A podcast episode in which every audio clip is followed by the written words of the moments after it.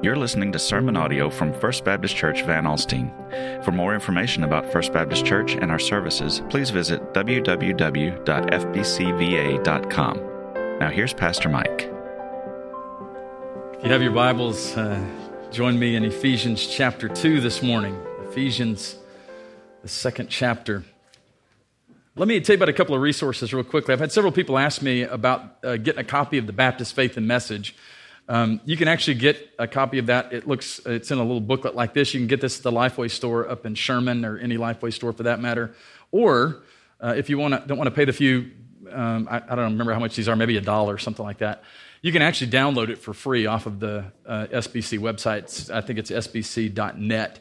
The reason I would encourage you to do that is not because I would expect you to carry it around in your pocket all the time and that kind of thing. It's, it really, what, what, you'll find with each of the articles found in the Baptist Faith and Message are a number of different scripture references. And we try to make it clear throughout the series that this document submits to Scripture and is born out of Scripture. And I, I, I think you could see that for yourself uh, if you would take the time to study and to look at the different verses of Scripture that are given uh, as it relates to each one of the uh, of the articles of the Baptist Faith and Message. So there's that. Another book that I would recommend this morning, in uh, light of where we're going this morning, in article number five, uh, called God's Purpose of Grace, is a book written by Norman Geisler.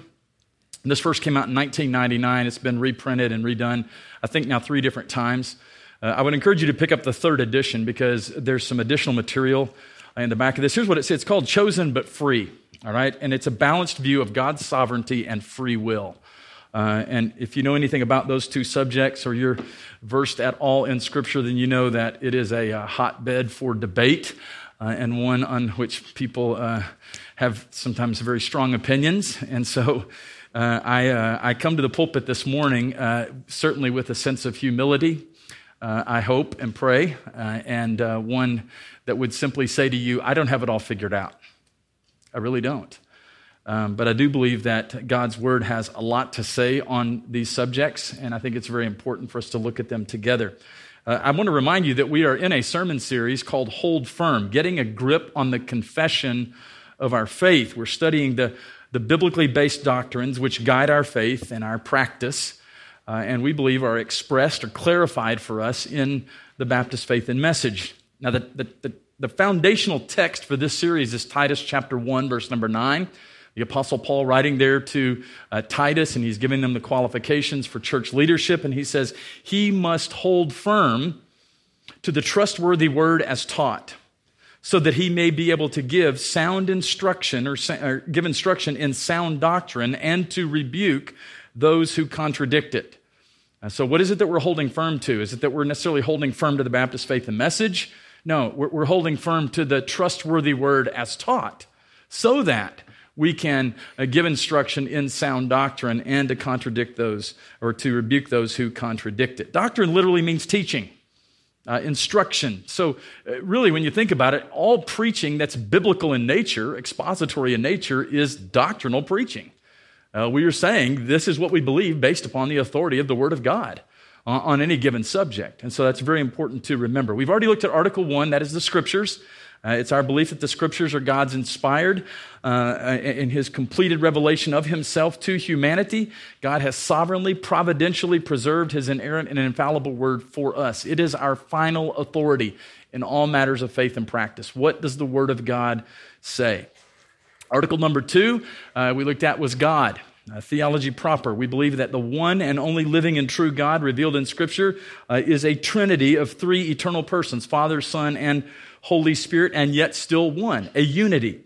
Uh, God is a tri unity. Uh, and then that article is further broken down as we looked at God the Father, God the Son, and then God the Holy Spirit. In Article 3, we looked at man.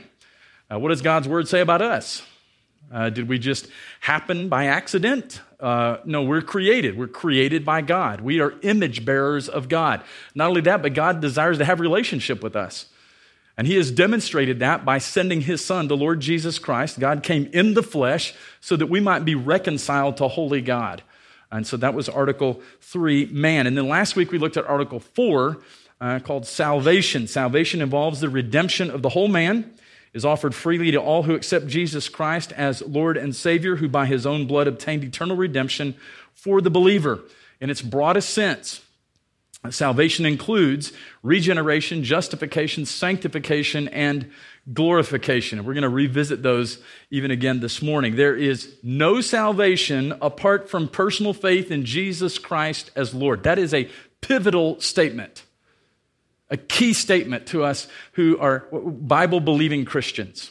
All right? That is the exclusivity of the gospel.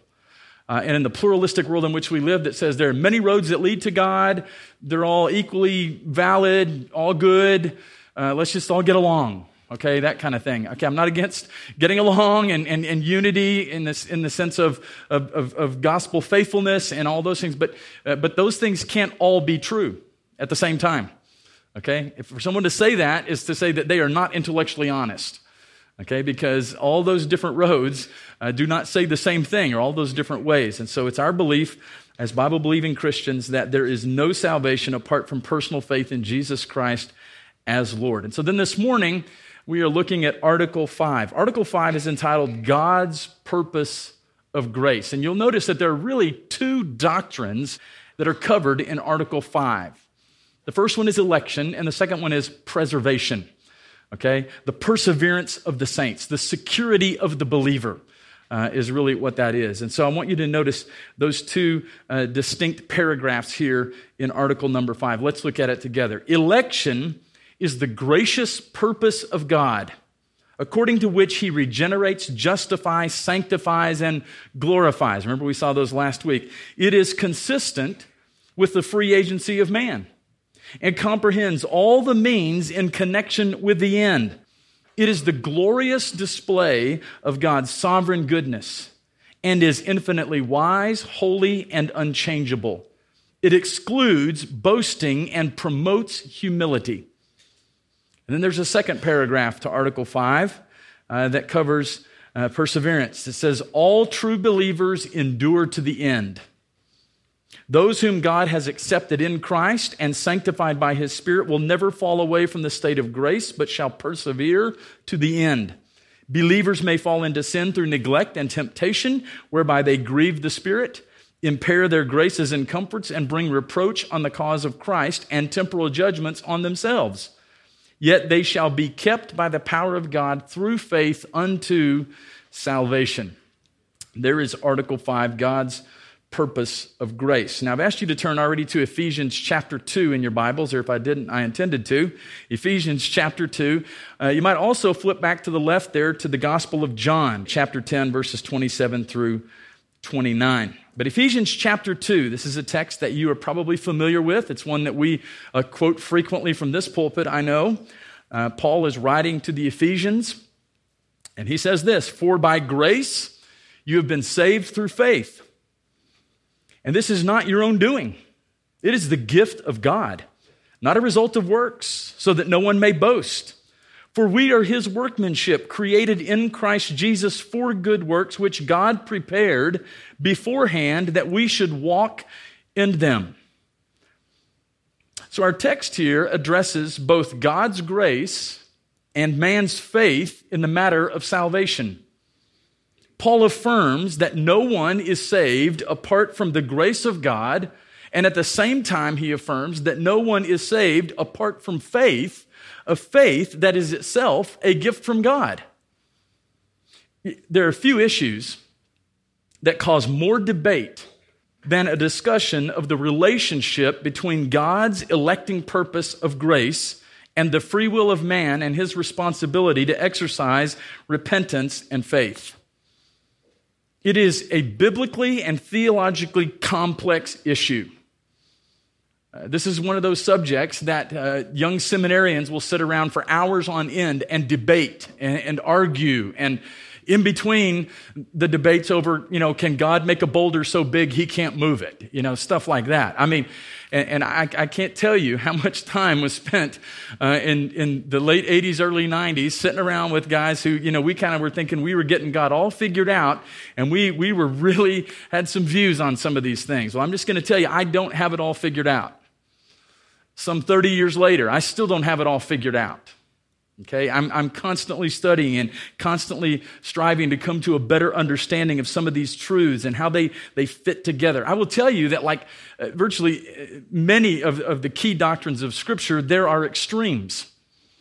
Okay, and as it relates to this issue of election and the sovereignty of God and the free will of man, you've got two different camps. Maybe you've heard it described this way there are the Calvinists and the Arminians. Uh, there are those who emphasize the sovereignty of God over and above the free will of man. There are those who emphasize the free will of man over and above even the sovereignty of God. And in both of those camps, there are extreme views. And that's one of the things that, uh, that Norman Geisler kind of unpacks in this book that I uh, recommended earlier. So, on, on, one side of this whole thing, you, have got those who, uh, who have such an extreme view of the sovereignty of God and this issue that, that they would essentially say that we are like pre programmed robots. Okay, that's kind of a, a, an extreme view on, on that side of this argument. But then on the other hand, you've got those that have an extreme view on the free will of man's side, and they would basically say that, that, that God, uh, he, he, put this whole thing of salvation together, and he basically rolled it out in the form of an offer, uh, but then he has nothing to do whatsoever with who accepts or rejects that offer of salvation. Okay, those are the extremes in these two different camps. All right. Now, I'm not suggesting that if you hold to one, that you can't somehow hold to the other or come to understand how they are congruent or how they, how they come together. And I hope that you will see that uh, this morning. But to be sure, uh, this is an area where there is a lot of debate. Okay. Um, it is a complex issue. It's an issue that is wrapped in mystery and tension. And some people can't deal with that. Some people cannot deal with the fact that in Scripture, as we look at some of these key doctrines, there's a bit of tension. Uh, and because they can't, they can't deal with that tension, uh, then they just want to remove themselves from it. Okay? Uh, there are a lot of people today who would classify themselves as agnostic, even atheists, who would say, Well, I, I just couldn't make all those pieces fit together, and so I can't believe that. Well, we don't want to be in that place either. All right? So, finding and maintaining a healthy balance is a challenge. Uh, but that is clearly what, what, I believe is attempted here by article number five of our Baptist Faith and Message. Now, again, it says election is the gracious purpose of God, according to which he regenerates, justifies, sanctifies, and glorifies sinners. And so, again, you see there the four elements of salvation that we discussed last week in article number four. Uh, and, and we see here that they all arise from God's purpose of grace in election. Election pulsates with the infinite grace of God. Now, I want to offer a word of caution here because if you are one who blatantly tries to deny that election is in the Bible, you don't understand Scripture. You just don't.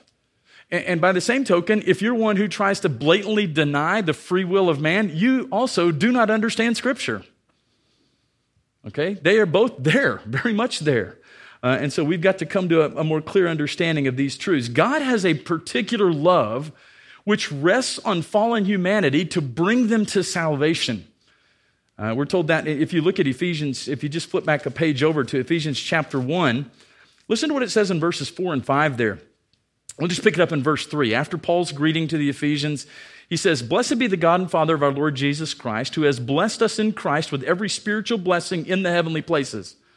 And here's verse 4 Even as he chose us in him before the foundation of the world that we should be holy and blameless before Him. In love, He predestined us for adoption as sons through Jesus Christ, according to the purpose of His will, to the praise of His glorious grace with which He has blessed us in the beloved.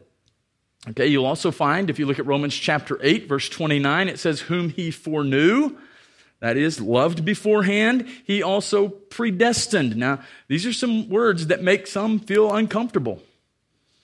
Maybe, maybe you're here this morning and you're already feeling your blood pressure going up a little bit, and you're just like, ah, man, I, you know, I've always been anything, you know, that sounds like Calvinism or anything like that. Man, that's anathema. And but then you don't even understand that the other side is this thing called Arminianism, and what does that mean, and what does that look like? And we're, we're not going to dive off into all of that this morning. Uh, but we can't deny that there are, are, are some conflicting views on some of these things. And so we're going to look at that together. I do love the fact that our Baptist faith and message here calls God's saving choice gracious. I think that's important to remember. It's gracious because it operates for the good of sinners in spite of their infinite sinfulness.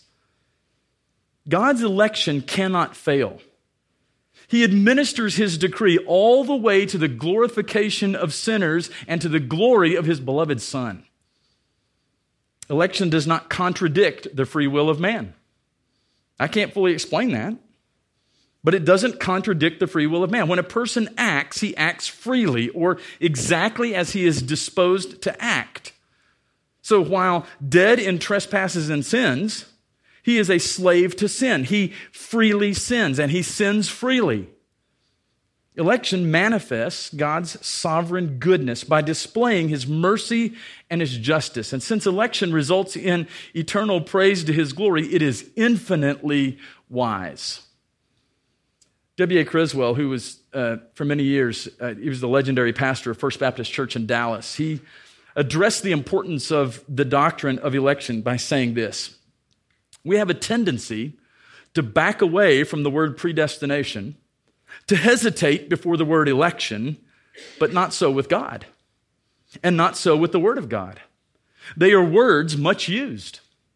It is a revelation employed, and it is a truth of God functional on which this earth stands and by which the kingdom of God abides forever. So the Word of God as in all of these matters, needs to shape our understanding. And that's what we desire today. It's not human reason, it's not sensibilities, it's not personal preferences. And, and man, if, as I look back over the course of my life and my, my, my, my journey of faith, you might say, I, I look back and I go, how many opinions did I form and positions did I take? Not because they were biblical, but because they, they, they, they lined up with my preference. You know, some things we choose to not believe about God because we just personally can't imagine a God like that. And we got to be very careful in these areas. And so let's first understand election. Understanding election. What does the biblical term election even mean? The verb elect in Scripture, it's eklegomai in the Greek language. It means to choose one, uh, out for oneself. And if you're here this morning and you're of voting age and you've participated in an election, which I, I certainly hope that you have, then you understand this concept. Uh, you were presented uh, some options. Uh, in some cases, only two. In other cases, maybe more. But but you chose one out of the, those choices. Okay, you you uh, participated in an election. That, it's the same idea, same concept. The verb implies a selection of some out of a larger group. The New Testament frequently used the, the adjective elect or chosen. It's, it's a little bit different word. It's eklektos. It, it, mean, it, it refers to God's people as the elect. The elect ones. We find that in Romans chapter 8, verse 33, and Colossians chapter 3, uh, Titus chapter 1, uh, 1 Peter chapter 1. So scripture highlights three aspects of election. Okay? Number one, God graciously chose undeserving Israel to be his people. Okay, and we see that uh, particularly in the book of Deuteronomy, Deuteronomy chapter 4, uh, and then Deuteronomy chapter 7. Um, so we're talking about the nation of Israel as God's chosen or God's elect people. Okay, then, then secondly, God graciously chose individuals to serve in various roles. And again, we see that in, in the Old Testament, even all the way into the New Testament. Uh, you've got various kings and different ones who were chosen. They were anointed. They were elected by God to uh, fill a, a particular role. Um, as an example, Jesus himself described his choice of the Apostle Paul uh, to proclaim his name as election. Uh, there in Acts chapter 9, verse number 15. And so that was a particular role for which the Apostle Paul was chosen or, or elected. And then uh, the biblical concept of election describes God's choice, God's initiative, God's plan related to salvation. We just saw that here a moment ago in, in Ephesians chapter 1. You also find that in Second Thessalonians chapter 2. Here's something you, you, you got to understand biblical election is always Christocentric. Okay, it's always centered on Christ. One of the reasons that we, it's not just a, a catchy little thing that, that, that we say here often, we are biblically based, Christ centered, and gospel driven. Okay, the reason that we say that is because, as we've already studied, we believe that the Bible is our final authority. So we want to be biblically based in everything that we do. And then with that, we want to be Christ centered because we believe that Jesus Christ is the central figure of all Scripture. Okay? We often say it this way. Many times, what we believe to be or see as concealed in the Old Testament is revealed in the New Testament in the person of Jesus Christ. Okay, you, you consider the brazen serpent in the wilderness there of the Old Testament? That was a picture pointing to Christ upon the cross. All right, so uh, biblical election is Christocentric. Jesus is the elect one. He's the elect one. And the election of believers is always described as in Christ or through Christ. Okay, our text here in Ephesians chapter 2. For by grace are you saved through faith. Faith, faith in whom? Faith in Christ. That not of yourselves. It's the gift of God. It's not of works. If it were, then, then we could boast. We could say, I pretty much deserve this. Look at, look at what I've done. Uh, no, that, that, that runs uh, counter to Scripture. Uh, Titus tells us it's not by works of righteousness which we have done, but according to his mercy, he saved us by the washing of regeneration and renewing of the Holy Spirit. And so uh, it is always Christocentric. God elects in love and in the beloved. Now, that's, a, that, that's crucial to a clear understanding of the doctrine of election. But let's talk now, secondly, about the implications of election. Some would look at something like this and, and its complexities and the mystery and the tension associated with it and go, does it really matter? Who really cares? Do I really have to believe something about this? I mean, is, it, is this something that I really have to, to have? It does matter. And there are some strong implications of election. The doctrine of election should stir us to worship. To worship. Paul expressed thanksgiving for the election unto salvation of the Thessalonian believers. Peter quoted the Old Testament to demonstrate that as chosen or elect, as a chosen or elect race, we proclaim praise to God. Um, it, it's important to note that the New Testament brings together this doctrine of election and holiness pulls it all together. And we just read that again a moment ago in Ephesians chapter 1 here. It's, so it should move us to pursue the Christ likeness for which God chose us. The New Testament also presents election as the foundation of our assurance and hope. And we're going to hopefully tie all this together here uh, in this article number five. Now, what truths are uh, about election are emphasized in this statement from, from the Baptist Faith and Message? I, I want to just highlight a few things here. The Baptist Faith and Message highlights the purposeful nature of election. Okay, God's election progresses toward a goal. And that goal includes, as we've already said, the regeneration, the justification, the sanctification, and the glorification of sinners. Okay, God doesn't do things just happenstance. Okay, God doesn't t- do things like just upon a whim, kind of like we do. And uh, God's not like that. So the purposefulness of God indicates that our sovereign God initiated and chose a plan to reconcile sinners unto himself. God ultimately purposed that believers be holy and blameless. The Baptist Faith and Message also correlates God's sovereignty and human free will. So, by that I'm saying, these truths are not contradictory Okay, don't think that you've got to choose a side here. Okay, well, if I choose the sovereignty of God, then that means I can't acknowledge the free will of man. Or if I choose the free will of man, then I have to, you know, have to deny or reject the sovereignty of God. That's not the case. Okay? These truths are not contradictory, but they are compatible. Very important to remember that. The Baptist Faith and Message affirms the means of election. God's election encompasses the means to realize his purposes.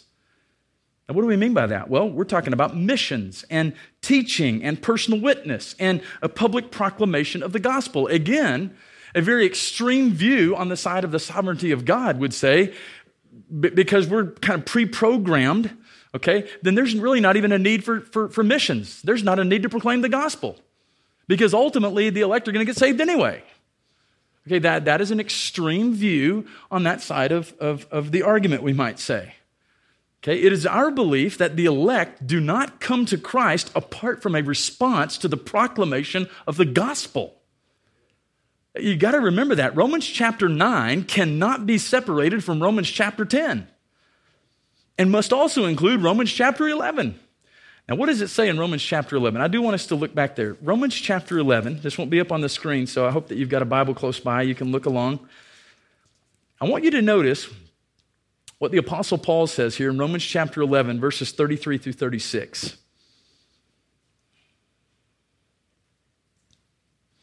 He is talking about election in verse 28, 29 through down through this section. But then he says this in verse 33. He says, Oh, the depth of the riches and wisdom and knowledge of God. Oh, the depth. How unsearchable are his judgments and how inscrutable his ways. For who has known the mind of the Lord, or who has been his counselor? If you've ever thought, even for a split second, that you need to give God a piece of advice, you need to reject that thought immediately, okay? God doesn't need your God doesn't need you to serve him in an advisory capacity. Okay? Or who has given a gift to him that he might be repaid? Okay? Scripture makes it clear that God's not going to be a debtor to any of us. It's one of the, the reasons that we believe that salvation is, is all and totally, completely of God. Because if it was something that we could earn, then God would like owe us one. God doesn't owe us one. He doesn't owe us anything. I think what Paul is doing here is he's making it clear this is something that, as finite, very limited humans, we're not fully going to understand. It's like I told him in the early service this morning I have yet to understand the female version of our species, much less God. I mean, I don't fully get all this. I, I don't fully understand how it works, how it fits. Okay? And so the Baptist Faith and Message then gives us a generic statement regarding election. And, and I think that's important. There are three basic historic understandings of this doctrine of election that I believe can be affirmed in the Baptist faith and message. And I want to unpack those real quickly and kind of give you a frame of reference for this thing. Some affirm what is called a conditional election. That is, God foresees the faith of the believer and elects the believer based upon that. Okay? And those who hold to this view will take you to 1 Peter chapter 1, verse number 2, chosen according to the foreknowledge of God. I'm sure you've, you've heard that reference. There was a, uh, a former professor of Mississippi College who said, So God does not choose men because of their works, but because of their faith. Therefore, he must foresee their faith. Okay? Um, then there are some who affirm what is called an unconditional election. Unconditional election, that is, God's election is not dependent on any condition that a human meets. I'll tell you that the founding faculty of, of, of, uh, of the Southern Baptist Theological Seminary held this view. Uh, this is clearly reflected in a, in a Baptist confession called the Abstract of Principles, written in 1858. There was a W.T. Conner, a longtime professor at Southwestern Seminary, who held this view. Conner stated, election does not mean that God instituted a general plan of salvation and decreed that whosoever would be saved, and therefore uh, the man who willed to be saved is elected in that he brings himself within the scope of God's plan. He goes on to say, it means that God has decreed to bring some upon whom his heart has been eternally set, who are objects of his eternal love, to faith in Jesus as Savior. Okay, and then there are those who would affirm a corporate election. Okay, that is, God elects a people and not individuals. Uh, Stanley Grenz, a former professor at Truett Theological Seminary, uh, stated election is fundamentally corporate. Therefore, it is bound with community. We are elected to community and for community. And so he says being elect means being in Christ and hence participating in a corporate reality. Now, let me summarize all that, all right? I'm not trying to be Professor Mike this morning, okay? Let me summarize that. The doctrine of election proclaims that our salvation from beginning to end is the work of God. Let me say that again because I don't want you to miss it. The doctrine of election proclaims that our salvation from beginning to end is the work of God. At the same time, I want to acknowledge, and, and, and, we need to understand, that Baptists and certainly others differ on the details related to understanding election. However, we can unite on the connection between election and missions. Okay, so again, there, there's some extreme views. There's an extreme view over here that would say, and they would spend quite a bit of their time going, Well, I'm pretty certain that that person is not one of the elect. So I'm, I'm, I'm like, that, that's a very extreme view. The truth is, no human being knows. Okay? and so I'm going to continue to proclaim the gospel to anyone who will listen. Okay, and I'm going to continue to give to missions, and I'm going to continue to challenge you to give to missions. And we're going to continue to have commissioning services, Lord willing, to send families to Southeast Asia, like the Esseries and others, who proclaim the good news of the gospel of Jesus Christ. All right. Now we've got five minutes to cover the perseverance of the saints. Let's go to John chapter 10 very quickly. John chapter 10, verses 27 through 29. This is a section of John's gospel where Jesus is describing himself as the good shepherd. And there's a, a, bit of a break between verses 19 and 20. Jesus is again talking. He's walking in the temple in the colonnade of Solomon there, it tells us in verse number 23. But I want you to notice what he says in verses 27 through 29. He says, My sheep hear my voice, and I know them, and they follow me. I give them eternal life, and they will never perish and no one will snatch them out of my hand. My Father, who has given them to me, is greater than all, and no one is able to snatch them out of the Father's hand. So, like we did with election, let's then take some time to understand perseverance. Understanding perseverance. There's something I want to make really clear here because th- this is where this doctrine is grossly misunderstood in a lot of contexts. The Baptist Faith and Message rejects, and, I too, I would say I reject the thinking associated with the concept once saved, always saved. That's the wording that some people choose to use to describe this doctrine, the perseverance of the saints. They would describe it as once saved, always saved. And if, and if, and if you're one who believes in the eternal security of the believer, you probably got friends who maybe are on the other side of that issue, and they would say, well, what, what you Baptists think or believe is that a person can walk an aisle and they can fill out a card and they can pray a little prayer or even get baptized, and then they can go out and live like the devil and still know that they're going to heaven. That, that is not what Scripture teaches. That is clearly not what Scripture teaches. In fact, I, I, I, I don't use the terminology once saved, always saved. If I have to put it in, in terms even like that, I would say once truly saved, always truly saved. Okay, and so please understand uh, that, that that kind of terminology implies that a person can express faith in Christ and then have assurance of a heavenly destiny as they live like children of the devil. Okay, nothing could be further from the truth of Scripture and the beauty of this doctrine. The Baptist faith and message affirms the assurance that a believer enjoys regarding final salvation. The believer's assurance, however, is not a, specific prayer that you pray. Maybe you've heard or used the terminology the sinner's prayer. And I'm not suggesting it's wrong to, to, to put it in those terms if by that you mean it's a prayer of repentance and faith in Christ. Okay, but there's not a particular rote prayer that you have to repeat after someone in order to, it's also not just some religious experience that you may have had. Okay, I've talked to people and I mean, I'll start a gospel conversation and I'll say, you know, do you have an idea where you're going to spend eternity? Something along those lines. And they may say, well, yeah, you know, I had this experience one time. I was at this camp in Colorado, and man, I was up on this mountain, and man, I was just like, I got this warm feeling all over, and it was amazing. Okay, okay. Um, that, that's, that's great. But if your testimony doesn't include anything about turning from your sin to faith in Jesus Christ, you don't have a testimony. Okay, you, you, you, may have, I'm, I'm, not doubting the validity of the experience that you may have had, and that you, you, I'm not saying that you didn't have that warm feeling all over, but, but that's, that's, not, that's not really what we're talking about here. Okay, so it, it, it's not those things. Understand this the basis of a believer's assurance is found in the keeping power of God. Okay, it's not in, in you or me being righteous enough to ultimately be accepted by God. Because even on our best day, we can't do that. It's not possible. So I want you to, I want you to pay attention to this next quote. This is important. The doctrine of perseverance is not so much a statement about the perseverance of the saints, but rather the perseverance of the Savior with his saints. Look at it again. The doctrine of perseverance is not so much a statement about the perseverance of the saints, even though it's often called that, but rather the perseverance of the Savior with his saints. That's understanding perseverance. But what is the foundation for this?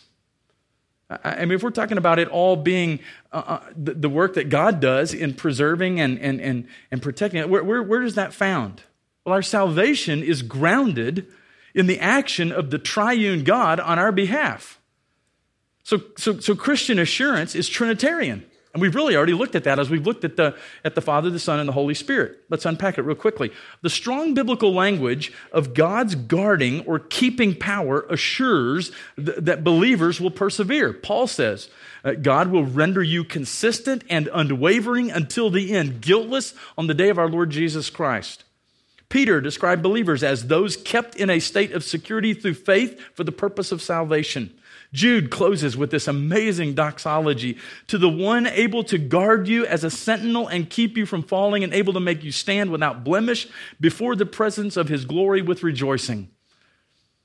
The believer never trusts in his own ability, but rather a believer trusts in God's keeping activity.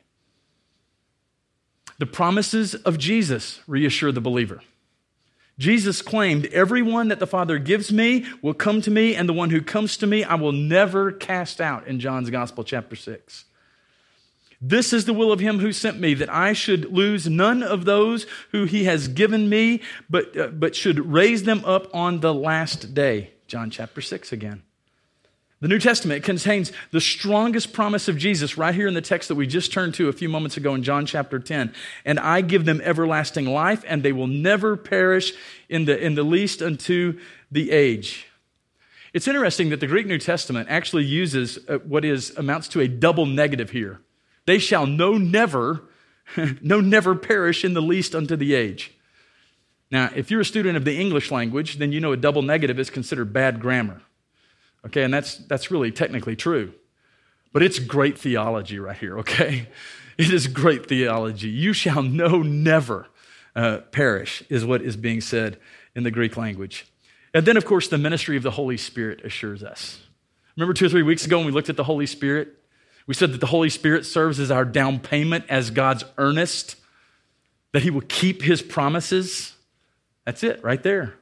Um, remember, we, we, we, discussed how the Holy Spirit is, uh, fulfills the ministry of sealing. Remember what the seal would do? A seal indicated authenticity, a seal uh, indicated ownership, and a seal indicated protection. That's the Holy Spirit's ministry in us. That's why Scripture tells us it's the Holy Spirit that bears witness with our spirit that we're children of God. And then finally, the nature of salvation itself gives assurance. Salvation is an act of God, not an action of man. So, a lot of times I've asked the question to different individuals whom I, I love and respect. I've said, Can you in any way save yourself? And I'll be like, No, no, it's all, it's all of God.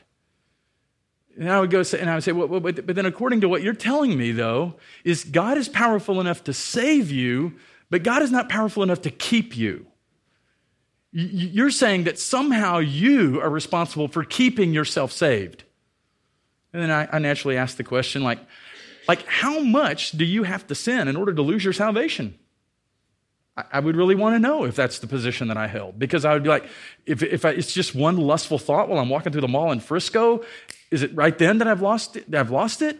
Or is it if I do that three or four times in a week? Or is it, or do I have to have just like a willful, rebellious spirit against God and then I've, I, I, you see where this leaves a person? Now, by the same token, those who, who hold to a differing view than mine would say, well, you know, again, y'all's belief is that a person can make this profession of faith and they just go out and live however they want. And we would say of that individual that they were likely never truly saved. And we would say that on the authority of Scripture. The Bible says if anyone is in Christ, He's a new creation. Old things are passing away, all things are becoming new. That doesn't mean we, we're at a place of sinless perfection. The Baptist Faith and Message says here that, that, that, through disobedience, through temptation, we can, we will sin, but, but that's not going to be the pattern of our lives. We're not going to be comfortable with that. One preacher always says it this way if every time the telephone of temptation rings, you pick it up, you're probably not saved. If every time the telephone of temptation rings, you pick it up, you are probably not saved. That's a hard statement to hear, I understand. But God's word makes it clear that the pattern of our lives will be one that, that leads us and moves us toward Christ likeness.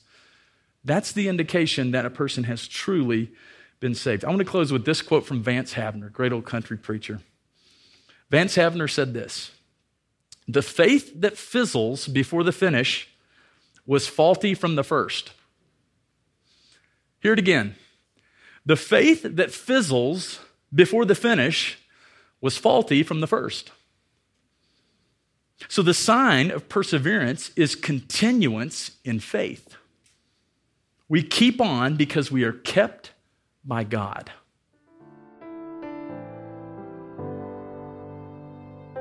Thank you for listening to this message from First Baptist Church Van Alstyne.